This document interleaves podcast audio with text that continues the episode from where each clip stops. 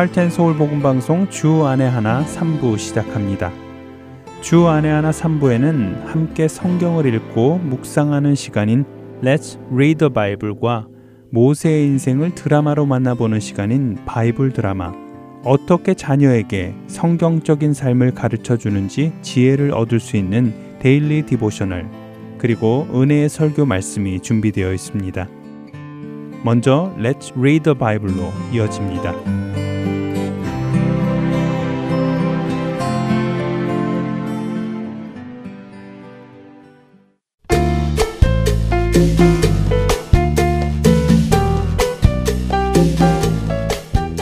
애청자 여러분 안녕하세요. The Bible 진행의 함혜진입니다. 여러분께서는 주변의 누군가에게 복음을 전하기 전에 이 사람이 받아들일까? 혹시 받아들이지 않으면 어떻게 하지? 그렇게 해서 나와 관계가 안 좋아지면 어쩌나? 차라리 말하지 말까? 하는 생각을 해보신 적이 있나요? 복음을 다른 사람에게 전하는 전도는 우리 스스로 결정해서 하는 것 같지만 사실 성경을 살펴보면 철저한 하나님의 계획 안에서 일어나는 것을 보게 됩니다. 이러한 사실을 아는 것은 우리로 누군가에게 전도할 때 그 사람이 받아들일지 받아들이지 않을지 염려하는 것에서부터 자유롭게 해줍니다. 오늘 함께 읽을 사도행전 18장에 보면 이런 모습이 잘 기록되어 있습니다. 고린도에서 바울은 유대인들과 헬라인들을 상대로 예수님이 그리스도인 것을 전합니다. 그러나 대부분의 사람들은 그런 바울과 그 일행을 대적하고 비방하며 받아들이지 않았지요. 바울은 그런 그들에게 나는 당신들에게 전했는데 당신들이 받아들이지 않았으니 당신들이 당신들의 죄에서 죽더라도 나는 책임이 없다고 말하며 자신은 이제 다른 지역으로 가겠다고 말하지요. 그런데 그날 밤에 주님께서 환상 중에 바울에게 말씀하셨습니다. 두려워하지 말며 침묵하지 말고 말하라. 내가 너와 함께 있음에 어떤 사람도 너를 대적하여 해롭게 할 자가 없을 것이니 이는 이 성 중에 내 백성이 많음이라 라고 말입니다. 바울은 그 지역 사람들이 복음을 받아들이지 않았기에 그 지역을 떠나겠다고 했지만 주님께서는 떠나지 말고 계속해서 복음을 전하라고 하십니다. 왜냐하면 그 지역에 하나님의 백성이 많이 있기 때문이지요. 그래서 바울은 그 말씀에 순종하여 1년 6개월을 머물며 복음을 전합니다. 그래서 고린도 교회가 탄생하게 되지요. 이렇게 말씀을 전하고 교회가 생기자 바울은 그곳을 떠나 또 다른 곳으로 가서 복음을 전합니다. 어떠세요? 내가 누군가에게 복음을 전할 때 굳이 그 사람이 받아들일까, 받아들이지 않을까 걱정할 필요가 없지요? 혹 받아들이지 않는다고 해서 나 스스로 포기하고 다른 곳으로 옮길 필요도 없고요. 주님께서 인도하시는 대로 주님께서 부르신 그곳에서 우리는 예수님이 그리스도이십니다 하며 전하면 됩니다. 그리고 만일 그 장소에 주님의 백성이 있다면 그 사람은 그 메시지에 반응하여 여러분의 말에 귀 기울이고 예수님을 그리스도로 영접하게 될 것이고요. 그러니 부담 갖지 마시고 언제나 어디서나 예수님이 그리스도이신 것을 증언하시기 바랍니다. 레츠더 바이블 오늘은 사도행전 18장 1절에서 23절까지의 말씀을 읽고 마치겠습니다. 그 후에 바울이 아덴을 떠나 고린도에 이르러 아굴라라 하는 본도에서 난 유대인 한 사람을 만나니 글라우디오가 모든 유대인을 명하여 로마에서 떠나라 한 고로 그가 그 안에 브리스길라와 함께 이달리아로부터 새로운지라 바울이 그들에게 감해 생업이 같으므로 함께 살며 일을 하니 그 생업은 천막을 만드는 것이더라. 안식일마다 바울이 회당에서 강론하고 유대인과 헬라인을 권면하니라.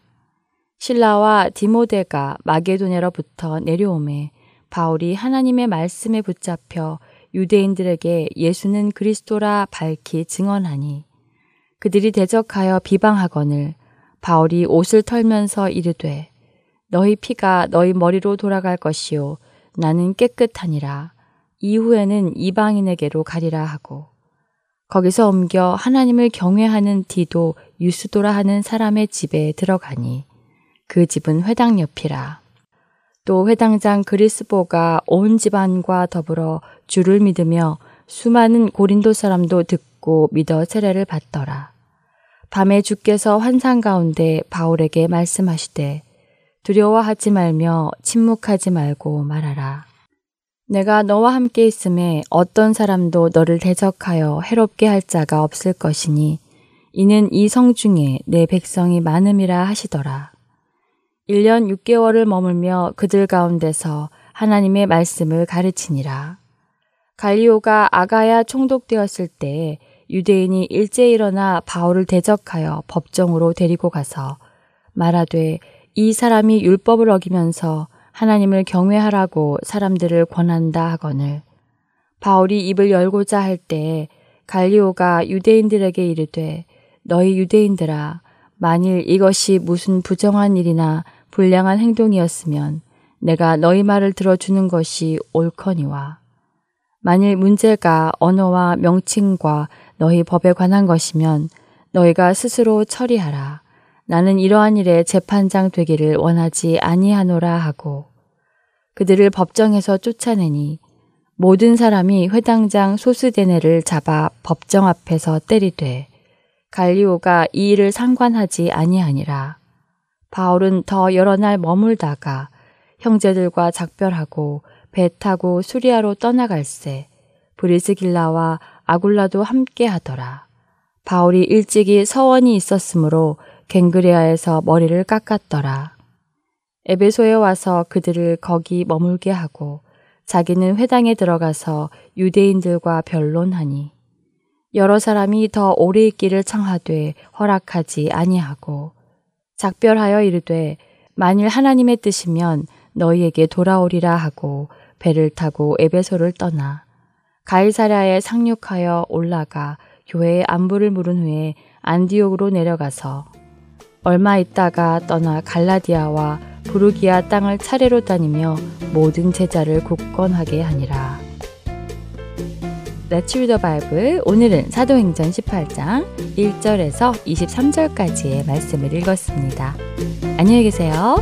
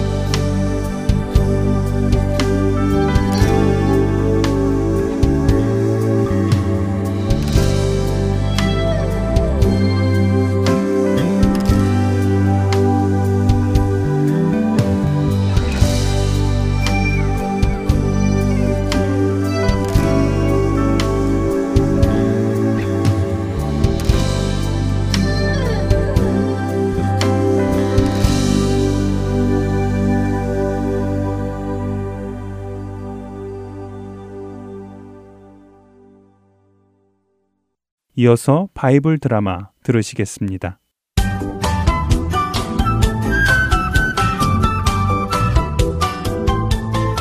애청자 여러분 안녕하세요. 바이블 드라마 모세편 진행의 박윤규입니다. 탐욕을 부리던 백성들을 장사한 후 모세는 남아있는 백성들을 이끌고 떠나갑니다. 그리고는 하세롯이라는 오아시스에 장막을 치죠. 그런데 그곳에서 모세의 누나인 미리암이 동생 아론과 함께 모세를 비방합니다. 아론, 생각해보면 말이야. 모세는 참 이상해. 아니, 왜요, 누님? 아니, 우리 이스라엘 민족의 인도자라면서 말이야. 당연히 이스라엘 민족 중에서 아내를 맞이해야 하는 거 아니야? 그런데 어떻게 이방 여자를 아내로 맞고 저렇게 살 수 있지? 아, 참. 내가 다 백성들 앞에서 부끄럽다, 얘. 뭐 하긴 그건 좀 그렇죠. 이스라엘의 신도자가 이방 여인하고 산다는 게 자랑거리는 아니죠. 그래서 말인데, 아로나, 넌 어떻게 생각하니? 모세가 이스라엘의 인도자가 되기에는 아무래도 부적합하다고 생각하지 않니? 어차피 인도자는 하나님과 대하여서 하나님께서 인도하시는 대로 가기만 하면 되니까 이스라엘 민족과 결혼한 너하고 나하고 둘이 지도자가 되는 것이 보기에도 좋지 않을까? 뭐 누님 말씀 들어보니 그것도 일리가 있네요. 하나님이 모세하고만 말씀하시는 것도 아니고 우리하고도 말씀하시니까 아 누님하고 제가 이스라엘의 지도자를 하는 게 좋을 것 같은데요. 그치? 모든 것을 아시는 하나님께서는 미리암과 아론이 모세를 비방하는 것을 들으셨습니다. 그리고 그들의 마음의 동기까지도 아셨죠. 그래서 하나님께서는 모세와 아론 그리고 미리암을 부르십니다. 너희 세 사람은 회막으로 나오도록 하여라. 하나님의 음성을 듣고 회막으로 나온 세 사람은 하나님의 임재를 기다렸습니다. 그때 하나님께서 구름 기둥 가운데 내려오셨습니다. 아론과 미리암, 너희 둘은 내 앞으로 따로 나오도록 해라. 오, 하나님도 내 마음을 아셔서 모세를 빼놓고 우리 둘만 나오라고 하시는구나. 이제 나와 아론을 이스라엘의 지도자로 세우시려고 말이야. 하나님 앞에 나온 아론과 미리암에게 하나님께서 말씀하시기 시작합니다. 네 이놈들, 내가 지금껏 너희와 말할 때는 깨끗이 못한 너희에게 내 모습을 보여줄 수 없기 때문에 오늘처럼 이렇게 구름 속에 나타나거나 환상 중에 나타나 말을 했노라. 그러나 내 종 모세에게는 내가 이렇게 구름 속에서 말하지 않았다. 모세와 이야기할 때는 내가 모세의 얼굴을 직접 보며 말을 했다. 모세는 내 모습을 본 유일한 사람이다. 그런데 너희가 감히 어떻게 모세를 너희보다 못하다고 생각하고 그를 비방하느냐? 하나님은 모세를 비방한 미리암과 아론에게 화를 내고는 떠나가셨습니다. 하나님께서 떠나가시자 미리암에게 곧 나병이 들었습니다. 이럴 수가. 내, 내가, 나, 나병에 걸렸어. 어, 아, 아니, 이 이복에, 모세, 우, 우, 우리가 잘못했네. 제발 우리를 용서해 주게. 자네 누이를 좀 보게. 나병에 걸려 살이 썩어가고 있네. 아니, 이게 어떻게 된 겁니까? 알겠습니다. 내가 하나님께 기도하겠습니다. 하나님, 제발 저의 누이 미리암의 병을 고쳐 주옵소서. 모세가 미리암을 위해 기도하자 하나님께서 모세에게 말씀하십니다. 모세야, 미리암은 지금 내 앞에서 너를 비방하는 아주 부끄러운 일을 하였다. 그렇기에 자신이 부끄러운 일을 했다는 것을 기억해야 한다. 앞으로 7일 동안 미리암을 백성들 밖에 나가 있도록 하고 그 후에 다시 돌아오게 하여라. 미리암과 아론은 자신들이 특별한 존재라고 착각하고 교만해졌습니다. 자신들이 하나님의 은혜를 받은 자들임을 잊고 자신 스스로 하나님 앞에 나아갈 수 있는 존재라고 생각했습니다. 그러나 그들이 지금처럼 이스라엘의 선지자 자리에 있게 된 이유는 하나님의 은혜였고 모세를 통하여 하나님께서 그 은혜를 주셨기 때문이었죠. 이 사건을 통하여 미리암과 아론은 물론 이스라엘 백성들까지도 다시 한번 하나님 앞에 겸손하게 되었고 하나님의 특별한 은혜로 세움받은 모세를 인정하게 됩니다. 미리암은 이스라엘 백성들의 진영 밖에 7일간 머물러 있다가 하나님의 용서를 받고 다시 돌아오게 됩니다. 그리고 이스라엘 백성들은 그 지역 하루셋을 떠나 바란 광야를 향해 걸음을 옮깁니다. 바이블 드라마 모세편 다음 시간에 뵙겠습니다. 안녕히 계세요.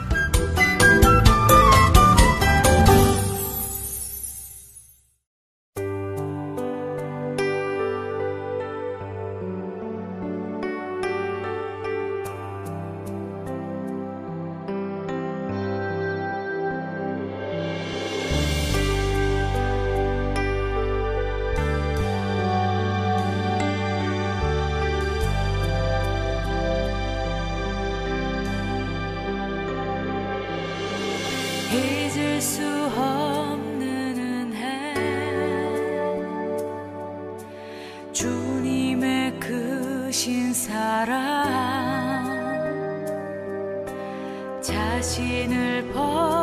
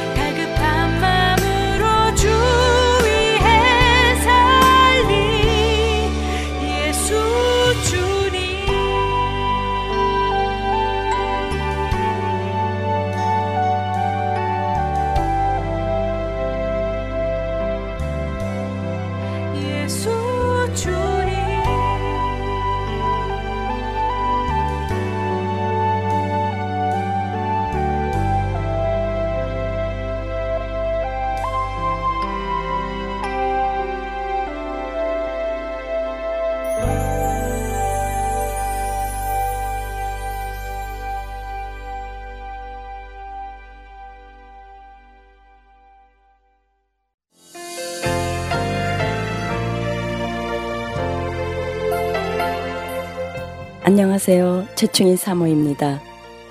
믿지 않는 자에게 복음을 믿는 자에게는 영적 성장을 위하여 매주 예수 그리스도의 복음을 CD에 담아 전하는 하트앤서울 복음 방송. 이 귀한 사역에 여러분의 동역이 필요합니다.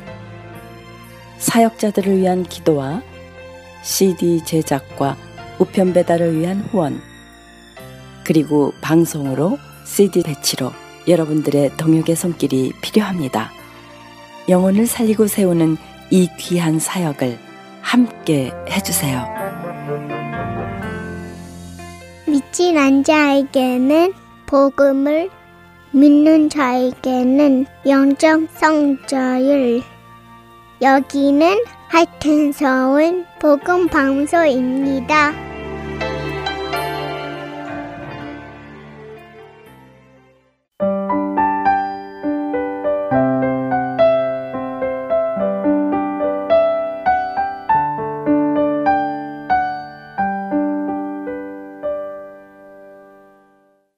계속해서 Daily Devotional 보내드립니다.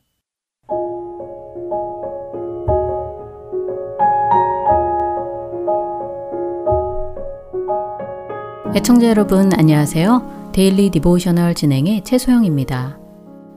우리 자녀들은 계획한 대로 일이 잘 풀리지 않을 때 어떻게 반응하나요?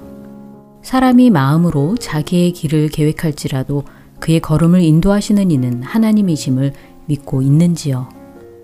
오늘은 이것에 대해 나누어 보고 말씀을 묵상하는 시간 되시길 바랍니다. 오늘 데일리 디보셔널의 제목은 A Promise is a Promise 입니다. 아침 식사를 하던 크자야는 오늘 날씨가 너무 좋다며 다 같이 바닷가에 가면 좋겠다고 합니다. 크자야의 말에 아빠와 엄마는 좋은 생각이라고 하시며 오늘 오후에 바닷가에 가자고 말씀하셨지요. 아빠는 먹을 것을 싸가지고 가서 석양이 질 때까지 있다가 오면 되겠다고 하시며 회사에서 일이 끝나고 돌아오는 대로 바로 출발하기로 계획하자고 하십니다. 아침 식사 후 회사에 가시는 아빠에게 포옹을 한 크자야는 오후에 바닷가에 갈 생각에 들뜬 마음으로 학교에 갔지요. 그런데 학교를 마치고 집에 돌아온 크자야는 오늘 바닷가에 갈 수 없게 되었다는 엄마의 말씀에 크게 실망하였습니다. 아빠가 내일 오후까지 끝내야 하는 중요한 회사 일이 있어서 갈 수 없게 되었다는 것이지요. 원래 오늘 마칠 수 있는 일이었는데 컴퓨터에 문제가 생겨서 그동안 작업해 놓은 것들 중 일부가 없어져 버렸다는 것입니다. 바닷가에 가는 것은 다른 날로 미뤄야 할 것 같다고 엄마가 말씀하시자 크자야는 울상이 되어 아빠가 갈 수 있다고 하셨는데 이렇게 취소하는 것은 너무 불공평하다고 말하였지요. 엄마는 아빠가 바닷가에 가기로 계획했지만 회사 일을 늦게까지 해야 해서 못 가는 것이니 이해해달라고 말씀하셨습니다. 그러자 크자야는 아빠가 약속을 하셨는데 안 지킨 것이라며 약속은 약속이라고 속상한 듯 말하였지요. 크자야의 말에 엄마는 아빠가 약속하신 것이 아니라 계획하신 것이었다고 하십니다. 오늘처럼 갑작스런 일로 상황이 바뀌었을 때는 원래 계획했던 대로 수행하기 어려운 경우도 있다는 것이지요. 크자야는 그래도 여전히 속상하다며 오늘 바닷가에 가는 것을 종일 기대하고 있었다고 말합니다. 엄마는 그런 크자야의 마음을 이해한다고 하시며 엄마와 아빠도 오늘 못 가게 되어 속상하다고 말씀하셨지요. 크자야는 오늘 계획이 틀어진 것은 아빠의 탓이 아니라는 것을 자신도 잘 안다며 갑작스런 일로 하루 종일 일해야 하시는 아빠가 힘드실 것 같다고 걱정합니다. 엄마는 크자야에게 우리가 계획한 일들이 생각대로 되지 않을 때에도 하나님께서 모든 일을 주관하고 계심을 기억해야 한다고 말씀하셨지요. 우리의 계획이 하나님의 뜻과 다를 수 있으며 그럼에도 불구하고 늘 하나님께 순종해야 한다는 것이지요. 우리는 하나님의 크고 좋은 계획 가운데 있기에 일이 계획대로 잘 되지 않는 상황 속에서도 하나님을 믿고 하나님께 맡길 수 있습니다. 우리를 구원하신 하나님은 그 구원을 끝까지 이루시고 완성하실 것을 우리에게 약속하셨지요. 엄마는 크자야에게 하나님의 이 약속은 우리가 믿을 수 있는 확실한 것이라고 말씀하십니다. 계획한 일들이 틀어지게 되는 상황이 발생할 때 우리 자녀들은 어떻게 반응하는지 함께 이야기해 보시기 바랍니다. 오직 하나님만이 무슨 일이 어떻게 일어날지 다 아십니다.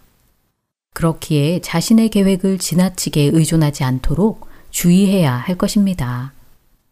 비록 계획한 대로 일이 잘 풀리지 않더라도 하나님께서는 구원이라는 큰 계획 안에서 우리의 하루하루를 사용하시고 인도하심을 자녀들에게 가르쳐 주세요. 오늘 자녀들과 묵상할 말씀은 야고보서 4장 15절. 너희가 도리어 말하기를 주의 뜻이면 우리가 살기도 하고 이것이나 저것을 하리라 할 것이거늘 입니다. 자신의 계획을 이루기 위한 삶이 아니라 하나님의 계획과 약속 안에서 살아가는 우리 자녀들 되길 소망하며 오늘 Daily Devotional 마칩니다. 안녕히 계세요.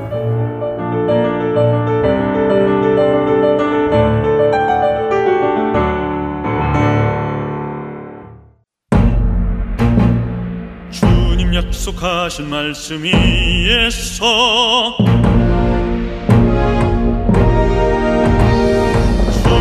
약속하신 말씀이 있어 영원토록 주를 찬송하리라. 소리 높여 주께 영광 돌리며 이 약속 믿고 굳게 서리라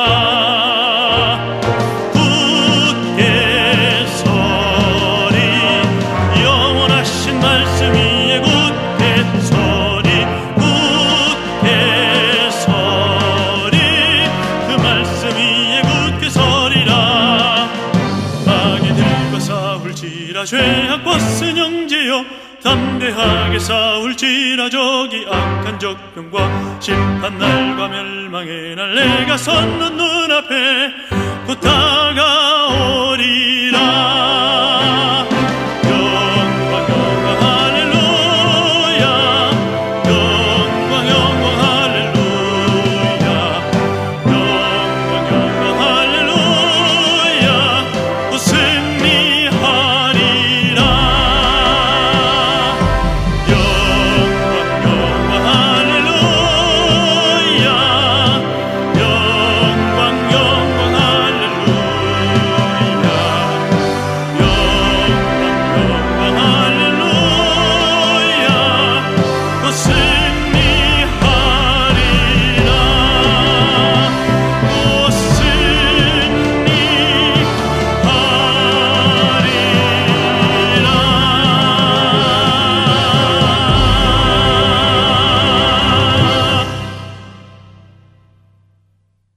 은혜의 설교 말씀으로 이어드립니다. 오늘은 고 옥하는 목사님께서 마태복음 5장 3절을 본문으로 마음을 비울 때 천국이 임한다 라는 제목의 말씀을 전해 주십니다. 은혜의 시간 되시기 바랍니다.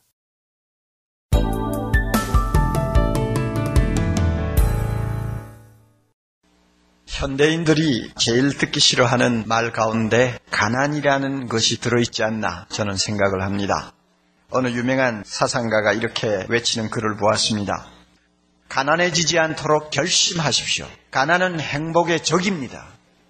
아마 이 한마디가 현대인들의 그 마음속에 있는 생각을 잘 대변해 주고 있다고 저는 생각을 합니다. 어떻게 보면 가난은 악인 것 같아요.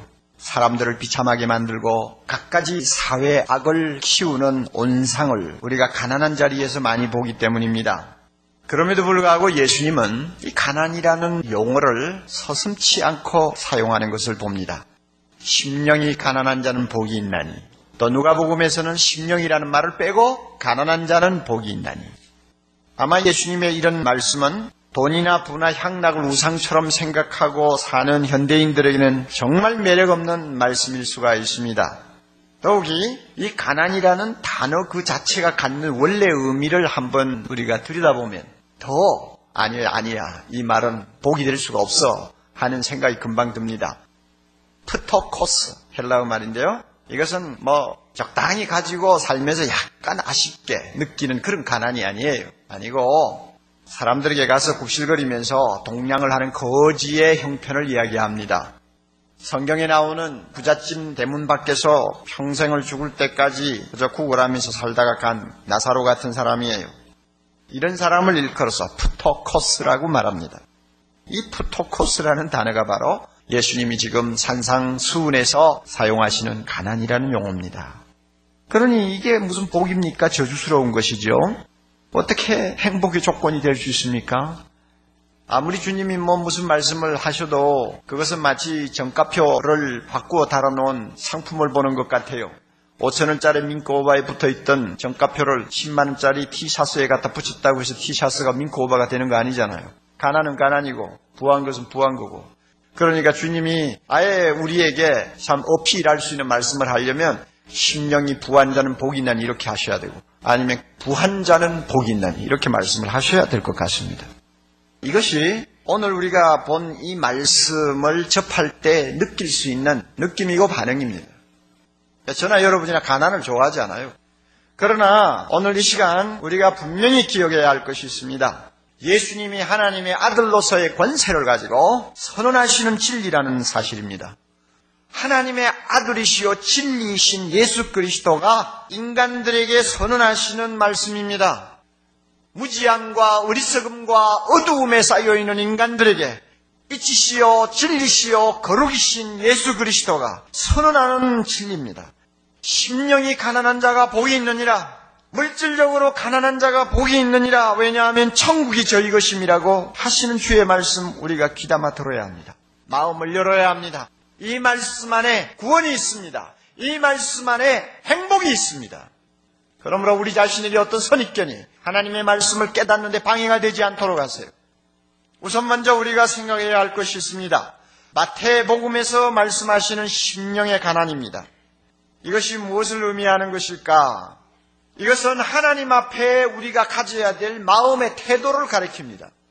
사람 앞에서 무슨 심령이 가난하고 뭐 부하고가 상관이 없어요. 그거는 관계가 없어요. 사람 앞에서는 그저 우리 있는 대로 대하면 돼요. 그러나 만유의 주가 되시고 천지 만물을 창조하신 거룩하신 하나님 아버지 앞에 우리가 나아갈 때 우리 마음이 어떠해야 하느냐? 바로 그것이 심령이 가난해야 된다는 것입니다. 이 말을 좀 쉽게 표현하면 마음을 비워야 된다는 말씀입니다. 마음을 비우는 것이 심령의 가난입니다. 좀 더 다르게 표현하면 하나님 앞에 철저하게 낮아지는 마음의 태도를 이야기합니다. 마음을 비우면 낮아지게 돼 있어요. 낮아진 사람은 마음이 비어 있어요. 그러므로 하나님을 우러러 볼 수 있는 것입니다.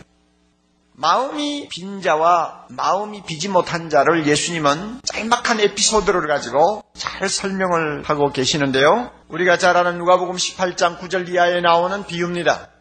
어느 날 바리새인하고 세리하고 어떻게 시간이 그렇게 되는지는 모르지만 성전에 기도하러 같이 들어가게 되었어요. 바리새인들은 남보다도 하나님의 말씀 잘 지킨다고 하는 은근한 자부심을 갖고 있는 사람이요. 사람들 보기에는 흠잡힐 것이 없을 만큼 율법을 철저하게 지키면서 거룩한 생활을 한다는 사람들입니다. 그리고 바리새인들은 돈이 많은 사람들이었습니다. 한편 세리는 그 당시 사람들에게 완전히 손가락질 당하는 매국노요, 몰입배 같은 인간이요, 양심 떼놓고 사는 그래서 사람들로부터 인간 대우받지 못하는 쓰레기 같은 인간입니다. 그리고 돈이 많은 사람이요. 두 사람이 성전에 들어갔습니다. 바리새인은 자신만만하게 성전 저 깊숙한 앞자리까지 들어가서는 두 손을 번쩍 들고 머리를 하늘을 향해 눈을 뜨면서 기도했어요. 하나님 아버지, 나는 이 세상의 다른 사람들하고는 구별이 되는 사람입니다. 토색하는 사람, 가늠하는 사람, 악한 일을 행하는 사람하고 저하고 다릅니다. 이렇게 다른 사람과 구별된 것을 감사합니다. 그리고 하나님, 아시다시피 저는 일주일에 두 번씩 금식 기도합니다. 하나님 아시다시피 저는 11조를 꼬박꼬박 냅니다. 감사합니다. 그렇게 기도했어요. 예수님은 이런 사람을 일컬어서 마음이 부한 자라고 그럽니다. 심령이 부한 자, 심령에 무엇을 가득히 담고 있는 사람이요. 그래서 하나님 앞에 나가서 뭔가 자꾸 자랑하고 싶은 것입니다. 하나님 앞에 뭔가 나는 이런 것이 있습니다 하고 내놓고 싶은 거요. C.S. 루이스라고 하는 유명한 기독교 변증학자는 이런 말을 했어요. 우리가 신앙생활을 하면서 우리 자신이 다른 사람하고 비교해가지고 좀 더 선하다, 좀 더 낫다, 좀 더 거룩하다 하는 생각을 할 때마다 우리는 하나님의 지배를 받는 사람이 아니고 악마의 지배를 받고 행동하는 사람이다. 그걸 꼭 기억하라.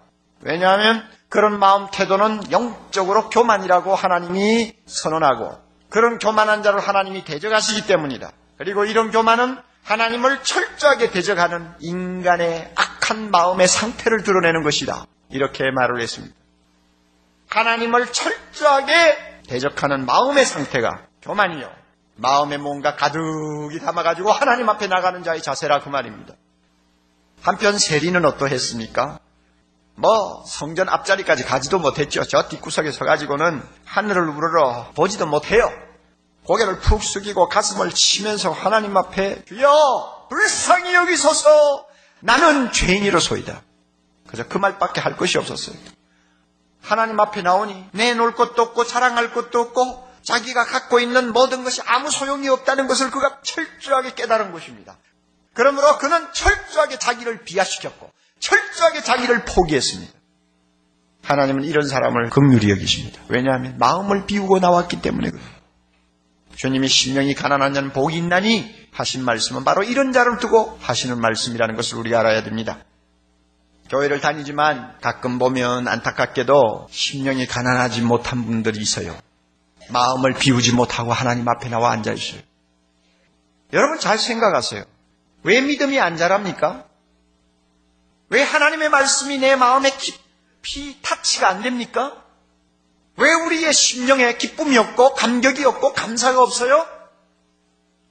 왜 우리 자신 한 번밖에 없는 이 한 생을 하나님을 위해서 하나님이 주신 은혜에 감사하기 위해서 드리고 싶은 마음이 안 생겨요? 그 이유 간단합니다. 마음이 가득해서 그래요. 아쉬운 게 별로 없는 것입니다. 기대고 싶은 것이 많아요. 하나님 앞에 자랑하고 싶은 것이 많아요. 그러니까 마음이 차 있으니까 하나님의 말씀이 깊숙이 들어오지를 못해요. 하나님은 이런 사람을 불행하게 생각하십니다. 우리가 진정으로 예수 믿는 사람이라면 우리의 출신 성분을 들고 하나님 앞에 자랑하지 말아야 합니다. 우리가 정말 예수 믿는 사람이라면 내가 어떤 좋은 가문에 속해 있다 하는 그런 하나님에겐 통하지 않는 이야기 할 필요가 없어요. 우리의 지위가 아무리 대단하고 우리가 세상 사람 보기에 능력이 있고 성공한 사람이라 할지라도 그런 것 들고 나와서 하나님 앞에 뭔가 내놓으려고 하는 심리 가지면 안 돼요. 사람에게는 대단하게 보이지만 하나님에게는 그건 아무것도 아니에요. 내가 다른 사람보다 좀 선하게 살고 양심적으로 살았다. 지금까지 내가 무슨 특별한 죄를 범한 일이 있냐? 이만하면은 하나님도 인정해 주실 것이다. 그거 캐캐 먹은 생각이요. 거룩하신 하나님 앞에는 아무짝 소용도 없는 것. 그런 것을 마음에 담고 하나님 앞에 나오면 그 사람은 주님이 말씀하시는 복 있는 자, 행복한 자가 되기가 어려워요. 내가 갖고 있는 돈, 재산, 그것 때문에 우리 마음이 든든할지 모릅니다. 든든해요? 든든한 그것이 결국은 하나님 앞에는 심령이 가난한 자가 되지 못하도록 만드는 장애물입니다. 그런 것이 무슨 소용이 있어요, 하나님 앞에? 사도 바울은 예수님을 몰랐을 때는 자기가 뭐 굉장한 것을 갖고 있는 사람인 것처럼 생각하고 교만하기도 하고 상당히 가진 삶을 살았습니다만 예수님 만나자마자 그 모든 것들이 다 저 화장실에서 내버리는 물 속에 다 흘려보낸 배설물 같이 생각했어요. 다 쓸어버렸어요. 다 쓸어버리고 마음을 완전히 비웠어. 다 소용없는 거예요. 예수님 앞에 나오니까 내가 지금까지 너무너무 귀하다고 여기고 꼭 집어 놓지 않았던 것. 다 소용없는 것입니다. 모두가 다 신기루 같은 것. 그래서 사도 바울은 싹 쓸어버렸어요. 우리 예수 믿는 사람은 마음이 이러해야 합니다. 우리가 마음을 비우면 하나님은 우리 마음에 천국을 채워주신다고 했습니다. 천국이 저의 것이며 천국이 저의 것이다 하는 이 말씀 속에는 두 가지 의미가 들어있는 것으로 저는 알고 있습니다. 첫째는 죄 사함 받고 하나님의 자녀가 되고 하늘나라에서 영원히 하나님과 더불어 살 수 있는 영생을 값없이 얻은 사람이 되었다. 이 말을 천국이 너희 것이 되었다 하는 말로 표현하는 것입니다. 두 번째 또 뜻이 있습니다. 천국이 저희 것이며 무슨 뜻이냐? 우리의 심령에 예수 그리스도가 임재하시고 예수 그리스도가 우리 마음을 전부 다스리시는 상태를 이야기합니다. 누가복음 17장 21절 보면 하나님 나라, 즉 천국은 너희 안에 있느니라. 주님이 말씀하셨죠. 그럼 이 말씀을 바꾸면 하나님의 나라는 다른 데 있는 것이 아니고 내 속에 있느니라. 바로 예수 그리스도가 우리 안에 계시는 것입니다. 예수님이 우리 안에 계시면 우리 마음이 천국을 이루는데 천국을 이루면 얼마나 우리 마음의 기쁨과 행복이 충만해지는지 모릅니다. 로마서 14장 17절 이렇게 말씀하시죠. 천국, 하나님의 나라는 먹는 것과 마시는 것이 아니다. 오직 성령 안에서 의와 평강과 희락이라 그랬습니다. 여러분 우리가 잘 먹고 잘 마시고 또 뭐 편안하게 살고 뭐뭐 그저 즐기고 싶은 거다 즐겨도요 거기에는 천국이 없습니다. 거기는 천국이 없습니다. 진수성찬 차려놓은 그 상에 천국이 없어요. 이 세상에 좋다는 것은 다 갖다가 쌓아놓은 집안에도 천국은 없어요. 천국은 그런데 임하는 거 아니에요. 천국은 예수 그리스도를 내 마음에 모신 심령에 임합니다. 그 천국이 임하면 의를 사랑합니다. 의를 사랑하는 자에게 하나님의 기쁨이 있어요. 악을 사랑하는 자에게는 사탄의 불행이 있어요. 그러나 의를 사랑하는 자의 마음에는 하나님 자신의 기쁨이 있어요. 주님이 내 안에서 다스리시는 천국이 되면 내 안에는 세상이 줄 수 없는 평강이 있어요. 남편에게 기대도 느끼지 못했던 평강, 쌓아놓은 돈의 기대도 느끼지 못했던 평강, 사람들 앞에 자랑하고 싶을 정도로 참한 자식들에게 기대도 느끼지 못했던 평강, 내 건강을 의지해도 느끼지 못했던 평강을 주님이 내 안에 계심으로써 느끼게 만드는 놀라운 일이 일어납니다. 이게 천국이요. 그리고 시작이라고 그랬죠. 사람들이 보기에는 기뻐할 일이 없지만 마음에는 예수님만 생각하면 가슴이 뛰는 기쁨을 갖고 있어요. 행복이 있어요. 예수님이 다스리시는 마음입니다. 여러분의 심령에 천국이 있습니까? 어느 예배 시간이라고 말하지 않겠는데 어느 예배 시간에는 반드시 그 자리에 어떤 분이 계세요. 그런데 그분은 찬송 부를 때, 기도할 때, 말씀을 들을 때 그 얼굴이 완전히 어린아이예요. 그리고 막 기쁨이 충만해요. 진짜 행복의 꽃이 피어 있어요. 제가 예배 시간마다 그분을 가끔 가끔 봅니다. 옥 목사보다 더 행복하네. 그런데 이유가 뭐냐? 그 사람은 그렇게 잘 사는 사람도 아니요. 그런데도 그렇게 행복한 이유가 뭐냐? 마음에 뭐가 있습니까? 천국이 있어요. 의와 희락과 평강이 넘치는 예수님의 나라가 그 마음에 있어요. 누가 그것을 빼앗아 가겠어? 누가 그 나라를 파괴하겠어? 아, 아무도 빼앗아가지 못하는 평강이 있어요. 하나님께서 오늘 이 시간 우리의 마음을 좀 비우시고 예수님이 다스리시는 이 천국의 행복을 안겨주시기를 바랍니다. 우리 이 시간 나올 때는 여러 가지 마음에 복잡한 생각도 있고 또 침체된 기분을 가지고 나왔을지 모르지만 사랑하는 형제자매 여러분 하나님의 아들의 말씀을 들으시기 바랍니다. 심령이 가난한 자는 복이 있다고 했습니다. 어떤 복이냐? 천국이 그 마음을 소유하는 복입니다. 이 복을 여러분이 소유하시기를 바랍니다. 이제 우리 두 번째로 누가복음에 기록된 내용을 잠깐 살펴보도록 하겠습니다. 누가복음에는 심령이라는 말이 빠져 있어요. 가난한 자는 복이 있나니 하나님 나라가 너희 것이며 이렇게 나와 있습니다. 틀림없이 이 본문은 뭐 영적으로 가난한 그런 것을 말하는 것이 아니고 돈이 실제로 없는 빈자들을 가리킨다는 것을 우리는 알 수 있습니다. 가난한 자는 복이 있다는 주님의 말씀을 들으면 마치 가난이 복이라고 하는 말씀을 하시는 것 같습니다. 그리고 가난한 자가 천국을 소유할 수 있다고 말씀하는 것 같습니다. 그럼 거꾸로 뒤집으면 부는 복이 아니고 저주요, 부자는 천국과 거리가 멀다고 하는 말씀을 이면에 깔고 있는 것 같습니다. 그래서 그런지 누가복음에 있는 이 본문 말씀을 해석하는 많은 학자들은 이것은 실제로 돈이 없어 가난한 것을 의미하지 않는다고 자꾸 해석을 하려고 하는 인상을 제가 많이 받았습니다. 그 사람들은 뭐 자기가 가난한 생활을 안 해봤으니까 그 가난을 그렇게 뭐 좋아할 리가 없죠. 그러니까 성경을 해석할 때도 자꾸 그런 식으로 해석을 하려고 해요. 물론 그들의 생각에는 일리가 있습니다. 왜냐하면 예수님은 가난을 선이라고 말씀하신 일이 없습니다. 가난을 미화하거나 가난을 무슨 뭐 구원받는 공로로 말씀하신 일도 없어요. 가난한 자를 의롭다고 아부하신 일도 없고요. 그렇다고 부자를 의롭지 못하다고 면전 박대를 하신 일도 없어요. 가난을 선이라고 하고 부를 악이라고 말씀하신 일도 없어요. 예수님 자신은 금욕주의자가 아니었습니다.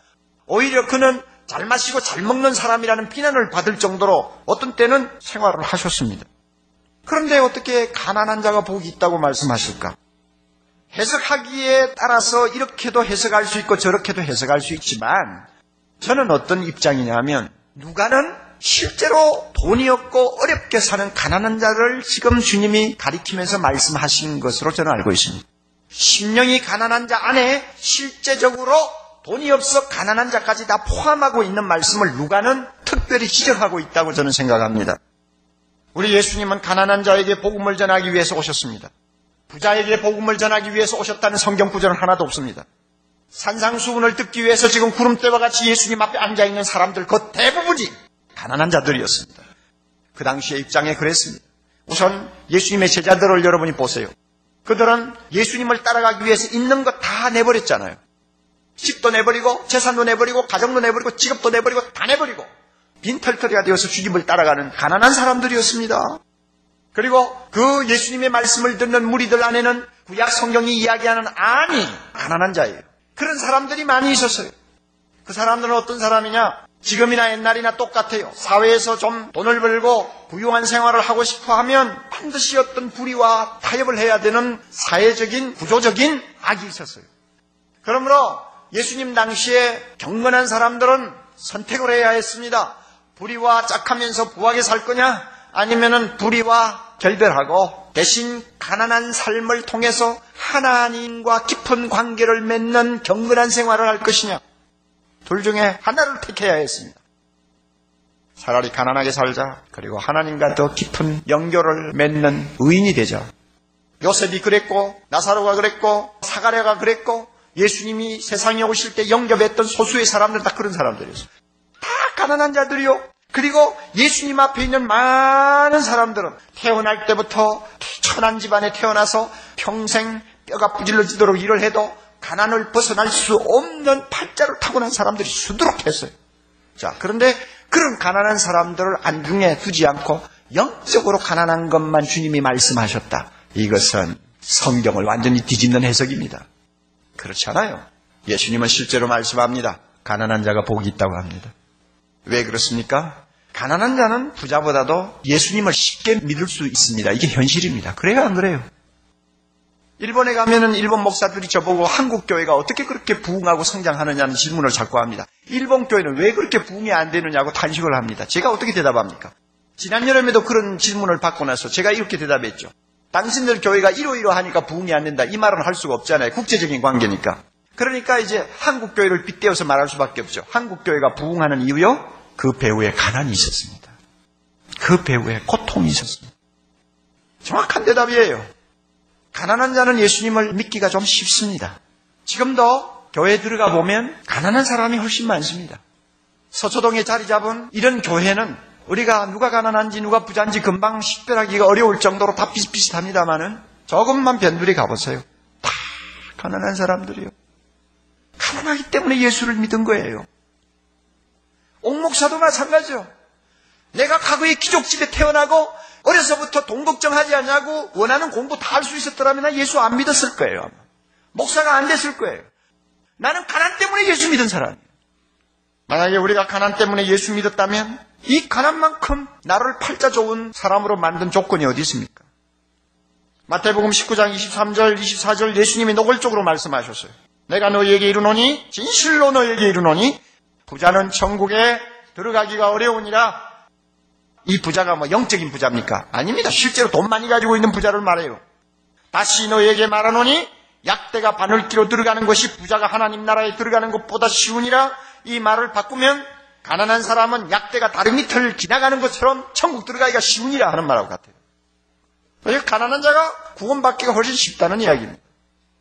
이 가운데 옥목사처럼 태어날 때부터 지질이 가난해가지고 예수 안 믿으면 살맛이 없어서 예수 믿게 된 분들 계시면 하나님 앞에 감사하시기 바랍니다. 가난해서 예수 믿은 사람 감사해야 돼요. 동시에 가난한 자는 부자보다 마음을 쉽게 비울 수가 있습니다. 심령의 가난을 가난한 사람은 쉽게 가질 수 있다는 말입니다. 하나님 앞에 뭐 들고 나올 게 없잖아요. 잘났다고 할 거리도, 할 거리도 없고요. 그렇잖아요. 그러니까 심령이 가난할 수밖에 없습니다. 이런 가난 때문에 실제로 어렵게 사는 사람들은 예수를 믿어도 생명 걸고 믿습니다. 예수 믿는 생활이 사치품이 아니에요. 교양이 아니에요. 생존에 관계되는 문제입니다. 예수 없으면 나는 못 살아. 세상에서도 고생하고 이렇게 서글프게 사는데 예수까지 내가 믿지 못하고 구원받지 못한다면 내가 어떻게 억울해서 사냐? 그렇기 때문에 예수 믿는 거 이거는 뭐 죽고 사는 문제로 생각하고 달려들어요. 그렇다면 그 가난이 복이 아닙니까? 복이죠.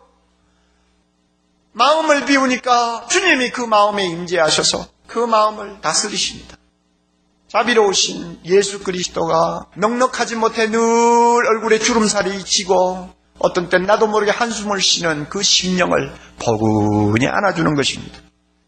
그래서 세상 사람이 모르는 가슴에 행복이 있어요. 6년 전 우리 교회에서 발간하는 우리지에 나온 기사를 지금도 제가 기억하고 있습니다. 어느 부인이 쓴 것인데 남편과 딸내하고 셋이서 15평짜리 아파트에 사는 것입니다. 15평 아파트. 10여 년 정도 쓰던 냉장고가 이제는 도무지 더 쓸 수가 없어가지고 조금 큰 것을 갈았는데 그 냉장고를 들여놓으니 그저 집안이 가득합니다. 게다가 부인이 피아노 레슨을 조금씩 하니까 자그마한 그랜드 피아노 하나 또 있고 그러니 뭐 집안에 들어가면 숨이 막히죠. 책상 하나 놓을 자리가 없는 거요. 그러니까 호마이카 밥상 들고 필요할 때는 쓰다가 또 그 다음에 접어서 또 두었다가 이러면서 사는 것입니다. 그럼에도 불구하고 이 부인이 이런 간증을 했어요. 감사하신 하나님 아버지 아무것도 없을지라도 여호와를 인하여 즐거워하며 구원의 하나님을 인하여 기쁘게 노래했던 하박국 선지자처럼 이 좁은 공간에서도 끊이지 않는 웃음을 허락하시니 감사합니다. 비록 지위와 명예와 부가 없을지라도 잠잘 때 코끝이 시려워 이불을 뒤집어 쓰고 잘지라도 제게 믿음 주시고 하나님을 믿는 남편과 건강하고 기도 잘하는 딸 주셨음을 감사합니다. 평생 지금의 마음을 잃지 않게 하옵소서. 이곳은 하나님 아버지가 함께 하시기에 바로 천국입니다. 가난하다고 다 불행한 줄 아세요? 돈 좀 없어가지고 애들 학비도 제대로 못 주고 해가지고 밤에 그저 눈물을 흘리고 있다고 해서 그 사람이 처량한 줄 아세요? 그렇게 생각하지 마세요. 예수 그리스도를 마음에 모시고 사는 사람은요, 겉으로는 울지 모르지만 속은 달라요. 그걸 아셔야 돼요. 우리가 그 정도의 깊이 있는 차원 높은 행복을 모르면서 예수 믿는다고 남에게 어떻게 말을 합니까? 며칠 전에 아내와 함께 저는 30년 전에 살던 아파트를 정말 30년 만에 가봤어요. 왜냐하면 그때 제가 뭐 서울 시내에 있는 어느 교회 부교육자로 있는데 하 그렇게 그 아파트 교회 사택이라고 주는 것이 그렇게 집이 좁은 아파트였어요. 그 8평짜리 아파트에 살았는데 그 8평 안에는 화장실이 들어갈 자리가 없습니다. 그러니까 화장실은 공동 화장실이죠. 30년 만에 찾아가면서 집사람하고 그랬어요. 그 아파트 아마 재건축됐을 텐데 있을까? 이러면서 올라갔어요. 올라갔더니 아니나 다를까 진짜 있는 거예요. 있는데 30년 전에 그 밀고 열고 닫고 들어다니던 현관문이 그대로 있어요. 그래서 우리가 참 감개무량했습니다. 4층에 있는 505실을 찾아갔어요. 거기에 우리가 살았으니까. 달라진 것이 있다면 연탄을 떼던 집이 도시가스로 바뀌었다는 거. 그거 하나 달라졌더군요. 창문이 열려 있는데 안을 들여다보기도 했습니다. 그러면서 제가 집사람에게 이런 데도 행복은 있는 거야. 우리 그 당시에 행복했잖아. 그리고 아침이면 줄을 서가 기다리던 공동 화장실도 가봤어요. 아, 그때는 여기서도 이런 불편함에도 그래도 우리는 살았어. 제 속으로 그렇게 생각했어요. 그 아파트를 들어갔다가 나오면서 저는 몇 번을 뒤를 돌아보았습니다. 진정한 행복은 겉으로 보기에 화려한 데 있는 거 아니에요. 진정한 행복은 내 속에 있는 것입니다. 예수 믿는 사람이 이걸 알아야 돼요. 주님이 이 행복을 우리에게 주신다고 약속하셨습니다. 마음만 비우면 천국을 받아들이고 예수님이 다스리도록 내 마음을 내놓기만 하면 거기에 행복이 있어요. 돈하고 관계없어요. 사랑하는 형제자매 여러분 세상에 속지 마세요. 천하의 영광을 다 보여주면서 여기에 행복이 있다고 하던 사탄의 말에 속지 마세요. 돈은 악이 아닙니다. 돈이 많은 것이 잘못된 것 아닙니다. 그러나 부가 돈이 주님 앞에 가는데 장애물이 된다면 부가 돈이 내 마음을 비우는데 장애가 된다면 부와 돈이 하나님이 주시는 천국을 내 마음에 소유하지 못하게 만든다면 그것은 불행한 것입니다. 우리가 그걸 알아야 돼요. 돈은 적당히 가지면 됩니다. 적당히 가지면 돼요. 그 이상 가질 필요가 없어요. 어느 정도만 가지면 돼요. 그 이상을 가질 필요가 없어요. 돈을 더 모으는데 신경 쓰지 마세요. 이 정도면 족하다는 생각을 좀 하세요. 행복은 재산이 늘어나면서 함께 커지는 거 아닙니다. 라버트 우스터 교수 제가 한번 소개한 것 같습니다. 그 사람 아주 중요한 데이터를 하나 우리에게 준 거 있어요. 전 세계 54개국을 상대했지 않습니까? 대상으로 해가지고 어느 나라 사람들이 가장 행복을 느끼느냐를 조사를 했어요. 행복 지수를 조사했습니다. 그런데 여러분 한번 생각해 보세요. 세계에서 가장 비난한 나라, 제일 못 사는 나라, 제일 천재지변이 많은 나라, 방글라데시 사람들이 1등이었어요. 제일 행복하다고 고백했어요. 나 이 기가 막히는 이야기예요. 그러면은 54개국 중에서 미국은 몇 번째냐? 46번째요. 한국은요, 23번째요. 그러니까 잘 사는 거하고 행복하다고 느끼는 거하고 다르다고 말이에요. 그런데 이 우스터 교수가 결론을 내린 것이 중요합니다. 선진국의 경우, 잘 사는 나라의 경우는 물질적 포만도가 일정 수준을 지나면 소득 상승이 더 이상 행복에 영향을 주지 않는다. 무슨 소리야? 여러분 아마 그렇게 느낄지 모르요 쉽게 이야기할게요. 잘 사는 나라 사람들은 적당한 수준의 부를 이제 갖고 있잖아요. 그러면은 그 수준 이상으로 돈을 쌓아도 재물을 쌓아도 행복하고는 관계가 별로 없다 하는 이야기입니다. 50평짜리 살던 사람이 120평짜리를 사가지고 가면 며칠은 기분이 좋을지는 모르지만 그것이 행복하고는 전혀 관계가 없어. 이미 어떤 수준을 유지하고 있기 때문에 그 이상은 행복하고는 아무 영향이 없다 그 말입니다. 그런데 우스터 교수의 말 또 하나 중요한 말이 있어요. 후진국에서 가난하게 사는 사람들의 경우는 소폭의 소득 증가에도 조금만 생활이 나아져도 그것이 삶의 질에 큰 영향을 미친다. 무슨 말이냐? 행복감을 절실하게 느낀다는 것입니다. 20만 원밖에 월급을 못 하던 아빠가 아 회사가 잘 돼가지고 30만 원을 받고 왔다. 10만 원 더 많아진 것이 그렇게 행복할 수가 없이 느껴진다는 이야기입니다. 그러니까 방글라데시 사람이 더 행복을 많이 느끼는 거예요. 여러분 속지 마세요. 예수님의 말씀이고 예수님의 진리입니다. 속지 마세요. 부자가 행복한 거 아니에요. 차라리 가난한 자가 행복하다는 것을 우리는 믿어야 합니다. 그러므로 여러분 행복과 아무 관계도 없는 것 오히려 하나님 앞에 장애가 되는 부를 여러분이 쌓고 계시면 여러분 그거 내놓으세요. 하나님 앞에 내놓으시라고요. 그거 치고 갈 거요, 안고 갈 거요, 씹어 먹고 갈 거요. 여러분 뭐 어떻게 갈 거예요? 내놓으세요. 아무 소용없는 거예요. 그거 뭐 하다가 자꾸 쌓아놔요.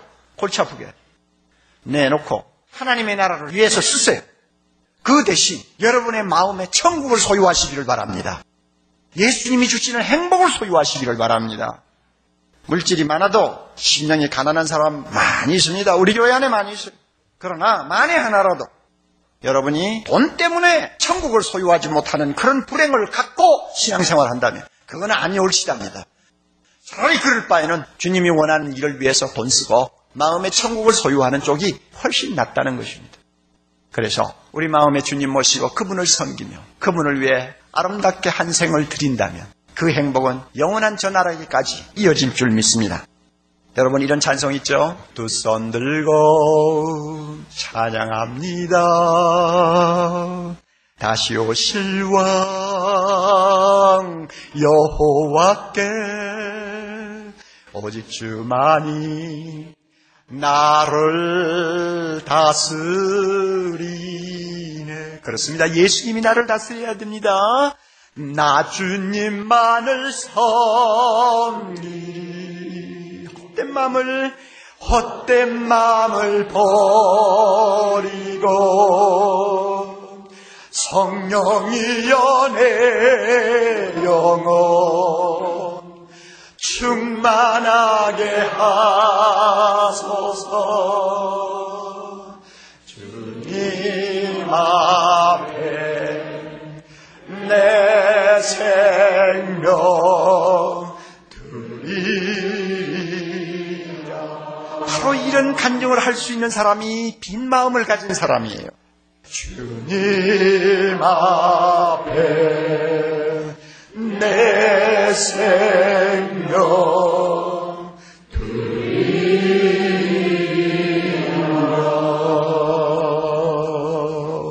다 기도합니다. 자비로우신 하나님 아버지, 오늘 말씀을 우리 모두 들었습니다. 주님의 말씀이요 주의 음성인 줄 알고 이 말씀을 마음에 받았사오니 주여 우리 모두를 불쌍히 여기시고 필요한 은혜를 각자마다 허락해 주시옵소서. 우리 중에 가난하기 때문에 예수 믿게 된 사람 있습니까? 하나님을 찬양하게 하시고 그 가난을 감사하게 하옵소서. 주여 기도합니다. 돈이 있던 없던 간에 우리가 마음이 가난해서 예수 믿은 형제자매들 있습니까? 이런 마음을 주신 하나님께 감사하는 우리 모두가 되게 해 주시옵소서. 그러나 우리 중에 세상의 물질, 세상의 행복, 세상의 어떤 여러 가지 자랑하고 싶은 것들 때문에 내 마음이 비지 못해서 주님을 모시고 사는 천국의 행복을 맛보지 못하는 자 있습니까? 주여 그 마음을 오늘 이 시간 비워 주시기를 원합니다.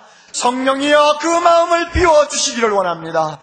그리고 빈자가 되고 가난한 자 되어 하나님 앞에 나아가 주님이 나를 다스리시는 의와 평강과 희락이 넘치는 천국을 소유하고 사는 거룩한 백성들 되게 해 주시옵소서. 예수님 이름으로 기도드리옵나이다. 아멘.